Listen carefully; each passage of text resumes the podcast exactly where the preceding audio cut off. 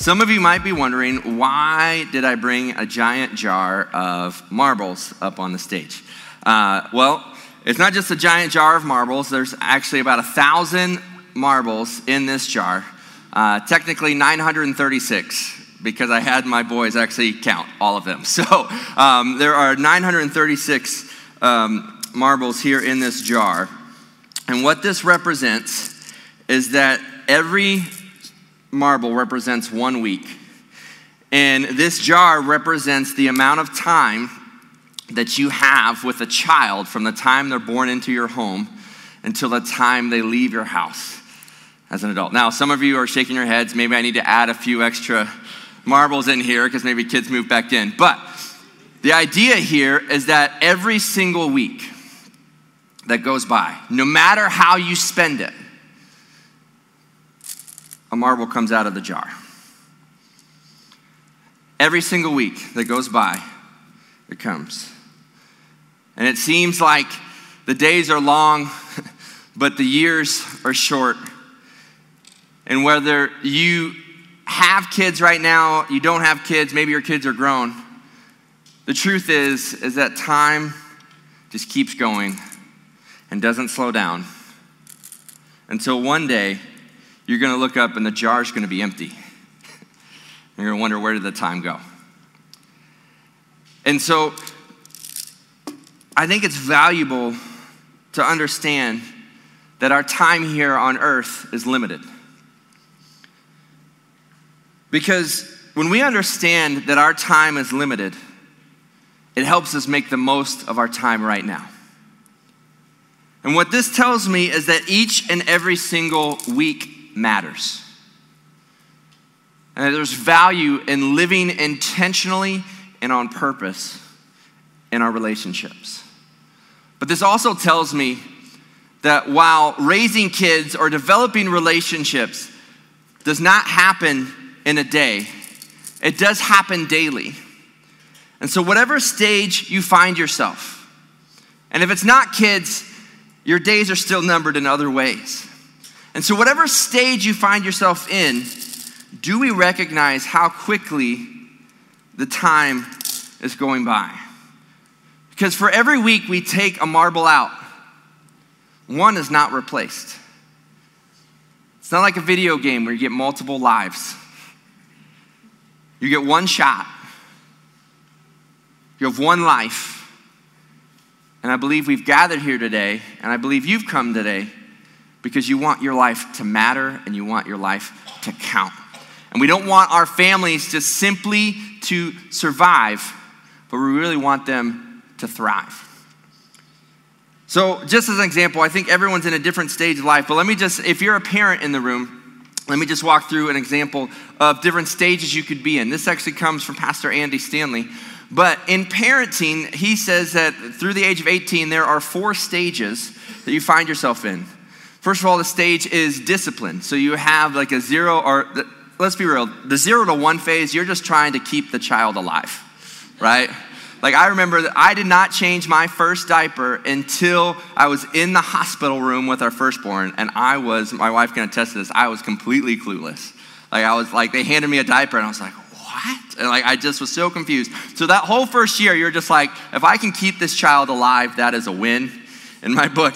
Um, but then you move into this idea of discipline. So one through five, it's a lot of no. It's a lot of no, no and, and just repeated no. And so, and you find new creative ways to say no, but it's, it's no. It seems like all the time. Well, that's a stage. Well, then you have from, um, from five to 12. That's a training stage. You are training them how to do the ins and outs of life, right? Eating properly, brushing your teeth and, and how do you speak to someone? How do you act? How do you go to school? How do you interact with those things? And so that's also a stage of life. And then you hit the dreaded teenage years, right? And in those years, you're gonna feel like you lose your marbles, okay? and you're gonna wish it sometimes goes by faster. And, and spending 12 years in teenage ministry, I understand that it can be wild.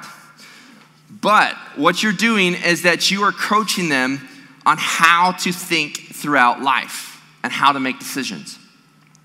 And whether it's 18 or 20 or 35, I don't know, whatever stage of life that your child leaves that house, then hopefully you've done your part in the earlier stages and you can move into what's known as a friendship stage. And you can experience life together and you can have that. See, life is filled with seasons and stages, and it makes an impact understanding that these moments, these seasons are going by quickly.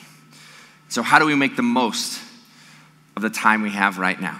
If you have your Bibles, open up to the book of Deuteronomy. It's in the Old Testament. Uh, we have, we're going to have the verses up on the screen. And we also have Bibles at our welcome table. So if you do not own a Bible, I'd love to encourage you to just take one. Uh, not somebody else's, but take one we have for you as a gift here on the welcome table, just as our gift to you. But if you have your Bibles, open up. It's in the Old Testament, the book of Deuteronomy. It was written here, it was collected by Moses. It's the last book of what's known as the Torah which is the first five books of the Bible. And Moses, and the, the, word Deuteronomy really means second law, or it's, it's Moses, it's reminding the people of the Ten Commandments and the other commands that God has given them. And so Moses led the people out of slavery from Egypt.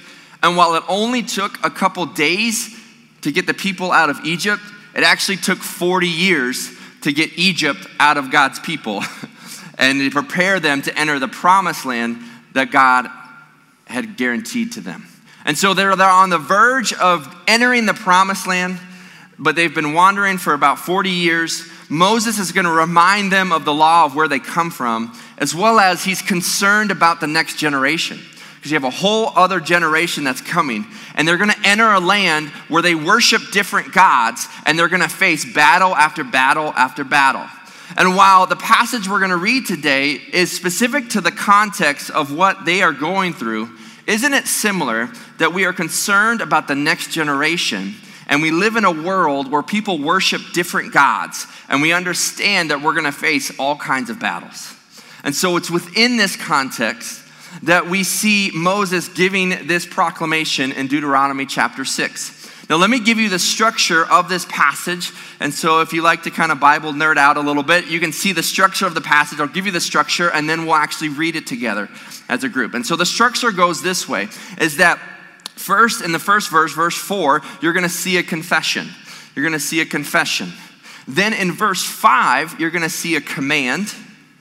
Verse 6, you're going to see a commitment. And then verse 7 through 9, you're going to see the value of communication. And so we have the confession to a command, to a commitment, and then communication.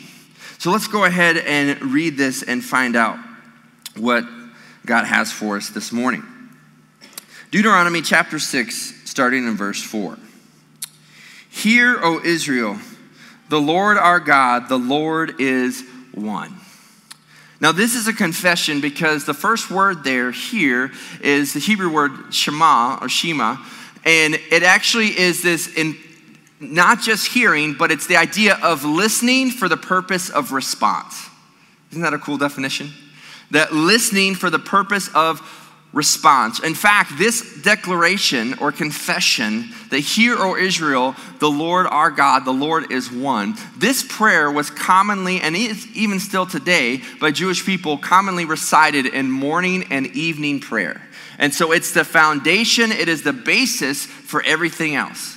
And so it says, listen for the purpose of response that the Lord is our God and that He is one. Moses is saying to this to the people because they're going to enter a land where people worship other gods and disobey and do other things. But he says, before you enter, remember this. Say this in the morning, say this in the evening. Hear, O Israel, hear for the purpose of response that the Lord our God is one. And so we have this confession, and then we continue on in verse 5. You shall love the Lord your God with all your heart, and with all your soul, and with all your might. So we have this command with all your heart, with all your soul, and with all your might. This verse is also quoted in the New Testament. When they asked Jesus in Mark chapter 12 or in Matthew chapter 22 of Jesus, what is the greatest command? And he says, Love the Lord your God with all your heart, with all your soul, and then it even adds with all your mind and with all your strength. And while these these items and here, these three pictures, really is to describe the entirety of the essence of who you are. So the command here is that when you have the confession that God is Lord, therefore we are to love him with all that you are. It's, it's, this, it's a picture that you're giving everything you have to God. Imagine yourself standing there on a wedding day and you're sharing your vows. How would it go over to your spouse and then also in the audience if you said, honey, I love you with part of my heart? like, wait, what? Not all the time, but more than 50%. I love you. Honey, one day a week, I'm going to give everything I have to you. Don't mind the rest, but that one day you are first. Like that just seems crazy, right? There's an old song I used to sing uh, growing up in a conservative church, their traditional church, and we'd sing, I surrender all. Except sometimes I think in, in America with pursuing the American dream, and it's about us, and it's about our desires, and it's about feeling good. The truth is, if we were really singing truthfully, we'd be saying to God, I surrender some. When convenient, I make effort and I surrender some. Like that, that's what we sing, right? That's sometimes what we do. Well, when we love the Lord your God with all your heart, and with all your soul and with all your might. That is giving everything you are, the essence of your being, to the God who created you. And when you do that, then it allows you to also love others with everything that you are, as Jesus has first loved us. And so we see that connection here and that command in verse 5. Let's continue reading. And these words that I command to you today shall be on your heart. Are you committing this truth? Are you committing this love to impact your life? Are you receiving it? Do you believe it and then do you live it? Do you receive the blessing of God? Do you believe the blessing of God? And then do you live to be a blessing to others? So we have a confession of who God is, we have a command of God's love, and then we have a commitment to apply that in our life. Then we get to verse 7, the communication piece. He says that you shall teach them diligently to your children, and shall talk of them when you sit down in your house and when you walk by the way, when you lie down and when you rise. You shall bind them as a sign on your hand, and they shall be as frontlets between your eyes. You shall write them on the doorposts of your house and on your gates. So we have two pictures of opposites. When you sit down and when you rise, or when you walk, when you lie down and when you rise. Says you should write them on your body. See, back at that time, actually, out of this came a practice where they would put, um, boys would put a, a little box on their left arm, and inside the box, they would put scripture verse or this, this promise. Sometimes they would even wear something on their head and they'd have scripture in this box. And it seems kind of crazy that you would put something on your arm that stores information until we live in this age where we have more access and more technology in our pocket than the computer they use to help us land on the moon. Isn't that crazy? There is more power in the smart device in your pocket and on your wrist right now than the computer power and technology they had available to them when we landed on the moon. And so back then, it was a box, and they would put verses in as a reminder and then also as a display of who God is and what they believe. And he said, Commit this truth, commit this love to your heart so that then you can talk about it with your kids. When you sit and when you walk, when you lie down, when you rise, it's this picture of all day. This idea of making it a regular rhythm of connecting with your kids and with your family about who God is. And see, he puts it kind of this way, and there's really two truths that we find in this passage. That first word, hear or listen, and then we have the truth of love. So you have listening and love. Now, those are two strong pillars and foundations to any relationship. Right? Now, how are they connected? Well, it's love is the actual motivation for listening and responding. right? And then how do you best demonstrate that you love someone? By listening to them and respond. And so go ahead and you see this cycle of listening and love. Love is the motivation for listening.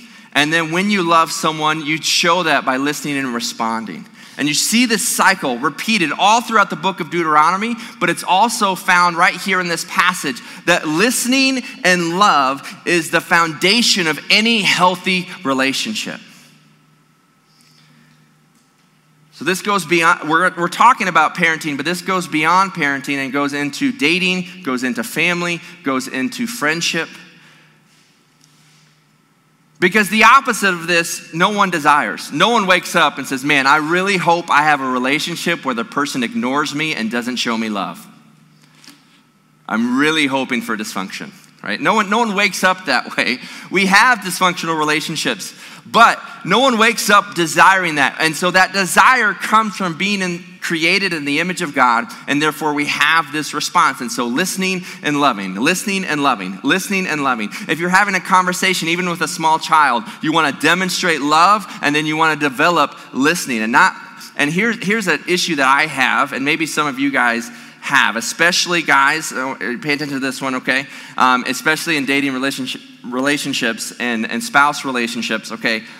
I made the mistake of that when my wife says something to me, that I tried to listen to fix it. Do you know where I'm going with this? Instead of listening to understand. Like I have a fix it personality where where she, she would say something to me and immediately go, oh, let's do this, do this, do this, boom, problem solved, awesome, next. And what is she desiring in that moment? She's desiring me to validate how she's feeling and to hear her and that, that we're together and we're united. And so it's not just listening to try to fix something, but it's listening to understand and to be united in the outcome of that. And so, listening and love is so foundational to any healthy relationship.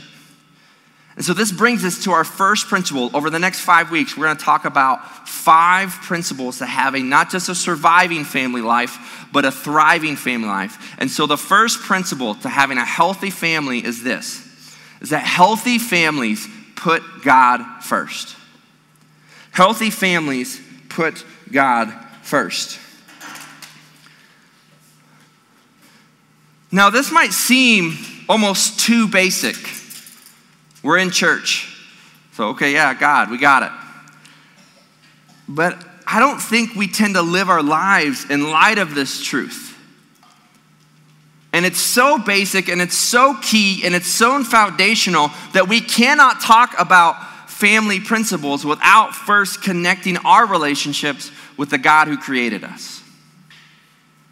And getting ready to plant a church, um, I went around and had conversations with probably about 25 different pastors in the area who've been serving for countless years in this area, and then even paid for a study um, we took a three and a half mile radius around this school right here, and we did what's known as a perceptions study. And so we got demographics, we got numbers, we got population projected growth, but we also got values and what people have questions about and what people wondering about. And so out of that and out of conversations I had with people over the last 10 months, I've found that two of the biggest idols that we struggle with in our community right now are image and our kids. We struggle with image and our kids. The first thing with image, it's this idea of keeping up with the Joneses, right? Do you know, I actually was curious because that phrase had to come from somewhere. Do you know where that phrase came from? There's actually a rich guy named Mr. Jones. No, just kidding. Actually, no. It was a comic strip back in 1913 that ran from 1913 to 1940 that was called Keeping Up with the Joneses. And the basis of comedy was this character who tried to live up to a standard that he couldn't of a character, uh, this family of called the Joneses, that they never met. In the, in the 30 plus years of running this comic, you never actually meet the Joneses. You just hear them talk about it and how he's trying to keep up with them. And so here's the thing, and it works out in different way. In guys, uh, not, not all the time, but commonly, because we want to keep up with image, it can be an honest struggle to have real, meaningful relationships as men. Right? Because we're trying to keep up, we're trying to be tough. we're trying to make the most, to have the most, to be unaffected by negative situations. And so this idea of I can't I can't cry, I can't open up, I can't be held accountable because we got to be right, we got to be strong, we got to be tough. When that's an idol.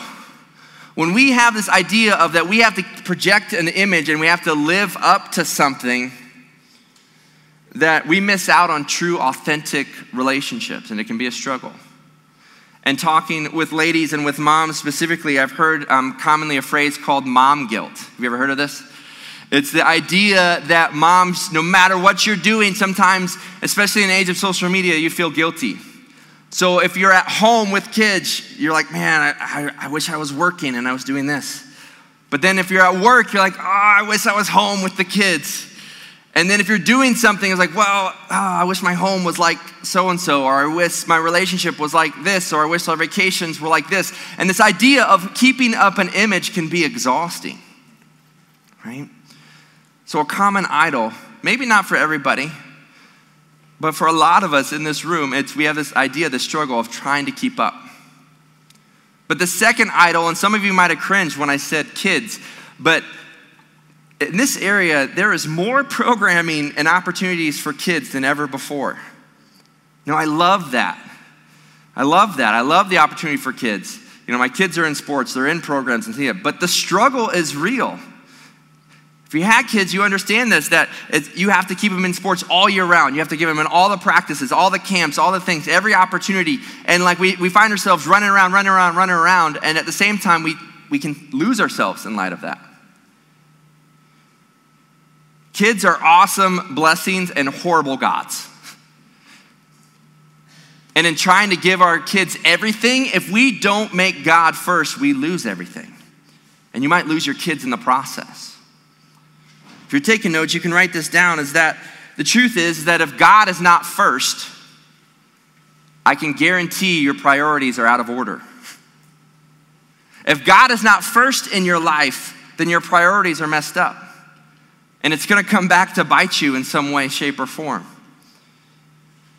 But by placing your relationship with God first in loving and listening, it sets an example to connect everything else. See, why is this important to put God first in your family relationships? I believe it's important no matter what season you're in because putting God first in your relationship gives you five things. First, it gives you a foundation for life. Matthew 6, verse 33 says, Seek first the kingdom of God, and the rest of these things he will give you also. Any development, any building being established, the first thing they do is they create the foundation. Now, the problem with pouring in the foundation is that nobody sees it, it's not exciting. But if you try to put frames on the relationship without the foundation of God, then anytime a storm comes along, it could wipe it out. So, the stronger foundation you have, the stronger relationships you're going to have long term. And putting God first does that. Secondly, putting God first gives you a filter for decision making. Putting God first gives you a, a filter for decision making. It gives you something to run all your questions through. Questions like Is this wise? Does this honor God? Because if you don't have a filter to run your questions through, and you're only left to feeling and desire, that works well until your feelings and desires are different than the person you're in relationship with. And if you have no scale and you have no foundation to judge it off of, what do you do at that point? Either one of you has to sacrifice desire and feelings, or the relationship completely breaks. But if you have the foundation and the filter of putting God first, that gives you a lens through which you can see life and that you can actually make decisions. I believe it was C.S. Lewis who says, I believe in God like I believe in the sun, because not only by do I see the sun, but through the sun, I see the rest of the world. In the same way, believing in God gives you a different worldview on how you view making decisions in life. Third, putting God first gives you the faculty of forgiveness. Now, not faculty like staff, but faculty like power. It gives you the ability to both receive and give forgiveness. If you have no concept of God, forgiveness is going to be very difficult for you. But when you understand that God has forgiven you completely, then that allows you to in turn forgive others. And when you allow God to be in the God position, then it says in 1 John 1 9 that if we confess our sins, he is faithful and just to forgive them. And so we have that. And so we have a foundation for life. Seek first the kingdom of God. We have a filter for decision making. It says in Romans 12 2 um, do not be conformed or do not conform any longer to the patterns of this world, but be transformed by the renewal of your mind. We have a faculty for forgiveness. The next thing here, if you're taking notes, is that we have the feeling of unity. Unity comes when you connect over something greater than yourself. Because if it's only desire, as soon as your desires differ, the relationship breaks. That's why, like, sports is a great example that you have all kinds of personalities, all kinds of people working on different positions, but they have the same mission or same goal that they come, to ga- come together as a team and that they have a mission or something greater than themselves to accomplish. It says here to walk in a manner worthy of your calling and to be unified in spirit in Ephesians 4. If you were here on Good Friday service and we had this dinner with about 120 of us here in the room, and that just felt special, didn't it?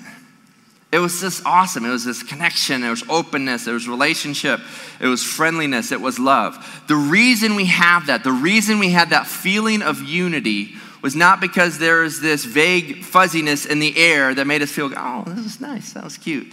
But we were bonded by the very love of God. That's why Jose and Katie, as missionaries, can go down and in a different language, in a different setting, go down and bond with other people because they have this immediate connection and feeling of unity because the love of God is in them. The last thing here, if you're taking notes, is that putting God first gives you the faith to fight. You're gonna face all kinds of battles in life. In Ephesians chapter 6, verse 16, it says, Faith is the shield that protects you from the flaming arrows coming in from the evil one. Sometimes in a relationship, faith is all you have. But faith gives you the ability to fight. Because when you feel like you got nothing left, when you feel like time is coming out, you understand that God is holding you in that moment. So that's why, that's why we should put God first. But I want to end this morning with kind of a self evaluation of how do we put God first. That's nice that we should hear that God is one and that we should love Him with all our strength and with all our heart and with all our soul. But, John, what does that actually look like? How do we even do that? How do we put God first in our relationships? If you're taking notes, I want you to write this down is that what you value determines what you do. What you value determines what you do. Therefore, what you do demonstrates what you value. What you value determines what you do. Like, well, I don't, I don't know what I value. How can I say I value this? Okay, well, then look, flip it. Does your actions right now demonstrate that you're putting God first in your relationship? Let me just give you kind of a self test. And you can only be honest as much as you're willing to with yourself. No one's looking at your answers here. Okay, but let me give you some criteria to consider. First one, are you having personal time with God? Are you having personal time with God? That looks different for different people, and so we're not going to get into methods right now, but is there a moment in the day where you are talking or having conversation with God in prayer and that you're connecting with what the Bible says, whether through word or music or reading or listening? Are you having a personal time with God? Does that demonstrate your priority? Second, corporate worship. There is something special when the body of God, the church, gathers and worship. Now, I understand there are times when you're out and, and doing that, and that church is not a building, but it's who we are. And so that you take that with you. But two things happen when you regularly miss corporately worshiping together is one, that you miss out. If you think of a campfire and you have a campfire burning and you remove one log, the one log will always burn out before the campfire because there is power when people gather in Jesus' name. But secondly, we miss out because we believe you have something to give and to love and to serve someone else. And so the body misses out when you miss out. And so, what if, however often you come, what if you just came one more time? Because you were connected. I want to challenge you if you've not been actively involved in church, to come these next five weeks, to test this. Test and see if you come for five weeks, if you come consistently, at the end of that, do you feel closer to God or further away? I believe you're going to find yourself closer. Third is do you have community connection? We offer um, growth groups, we have other groups meeting there. Maybe that can be found, that community connection can be found in um, like activities or kids' sports teams or, or workplace. But wherever it is, do you have community somewhere, somewhere where somebody knows you and that where you know other people? Do you have that community connection? Fourth one, are you having regular, deeper conversations with people? Regular, deeper conversations with people beyond the surface level. And then the last one, have you created a rhythm of serving others? Because as you serve others, you gain a whole new understanding of how Jesus served us. So just keep these down, remind these, and as the band comes up on stage, just understand this that healthy families understand that time is coming. And I don't, I don't know where you are, and maybe you feel like I've lost some. Maybe you feel like, man, this is going out. I don't know. But as time is going out, as you feel like you're losing your marbles at times, at whatever stage you're in, understand that you can't control the past. You can't control what stage you're in. But the truth is, you can control this week. You can control right now. And you can decide right now that this week, I'm going to put God first in my life. Let's pray. Dear Heavenly Father, just thank you for your Son. God, we just praise you for who you are. God, help us to understand that healthy families put you first. God, may you give us the strength to listen and to love you with all our heart, with all our soul, and all our strength. May we have conversations with our kids. May we have rhythms where we are serving others. And may we place you first as we make decisions as a family. God, help our families not just simply to survive, but to thrive. And may we do that by putting you first today. God, we love you. It's in your son's name we pray.